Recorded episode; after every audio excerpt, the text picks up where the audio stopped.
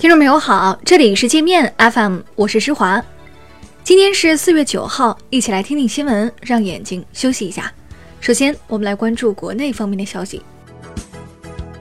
最高法、最高检和公安部、司法部开始联手严打套路贷，四部门联合发布意见，要求从重处罚以老年人、未成年人、在校学生等群体为对象的套路贷犯罪分子。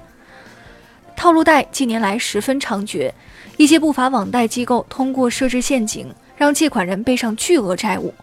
几千块钱的借款被网贷机构套路后，会变成数万、数十万，甚至上百万的巨债。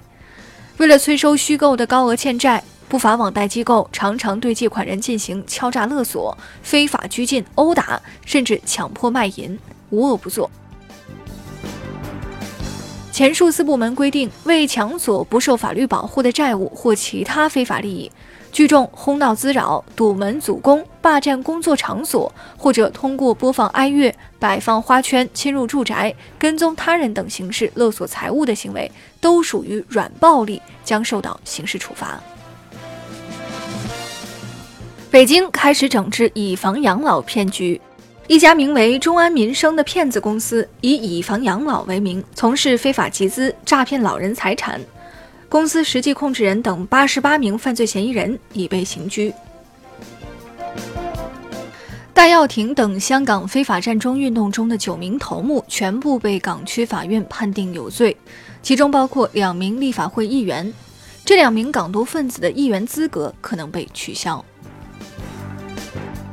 台湾法学家邵子平为寻找南京大屠杀影像与文字资料做出突出贡献，南京市特批给了他大陆身份证。台当局丧心病狂，以此为借口注销了邵子平的台湾户籍。据港媒消息，光大集团旗下的香港上市公司中飞租赁集团已暂停向波音公司分期支付一百架737 MAX 客机的预付款。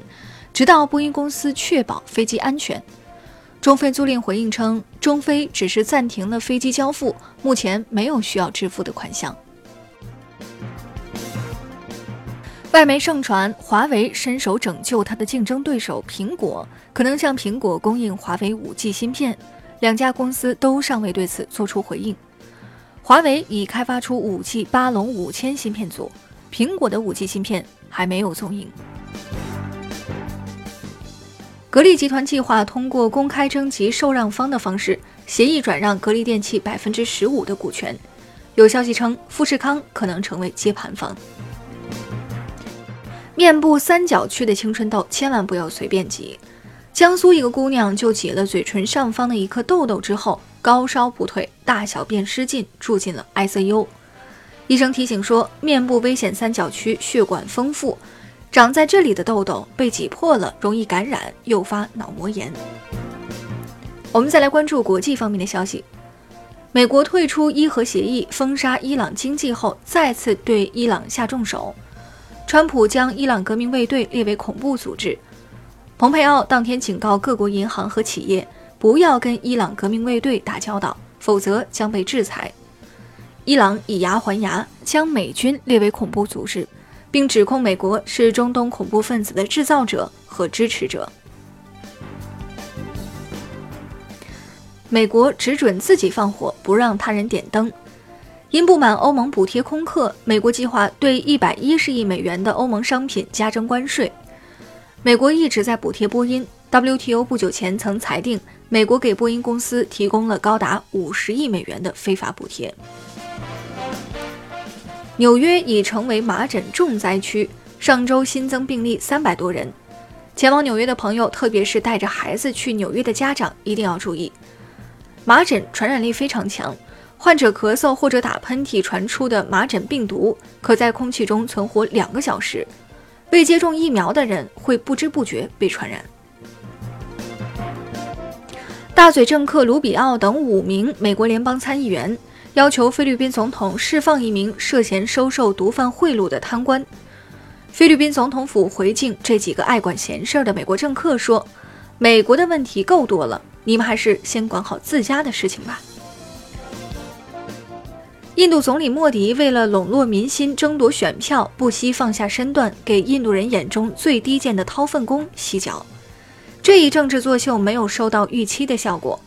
掏粪工人们说，他们需要的不是总理给他们洗脚，而是按时发工资。参演《超人前传》的美国女明星爱丽丝·麦克在法庭上承认自己是一个性爱邪教组织的帮凶，曾帮助该组织招募女性充当性奴。这个邪教组织通过色情影像资料控制女性，并将他们的财产据为己有，曾资助十四世达赖。印度南方的安德拉邦有一个神奇的牛粪节，在这天，成千上万的当地人会聚集到街上开展一个牛粪大战，抓起牛粪见人就砸，整条街呢那可是漫天飞翔。幸好这些牛粪都是干的，如果要是稀的呢，估计参战的人不仅要被牛粪抹得面目全非，你想这稀的还很有可能会流到嘴里，吃到肚里呀。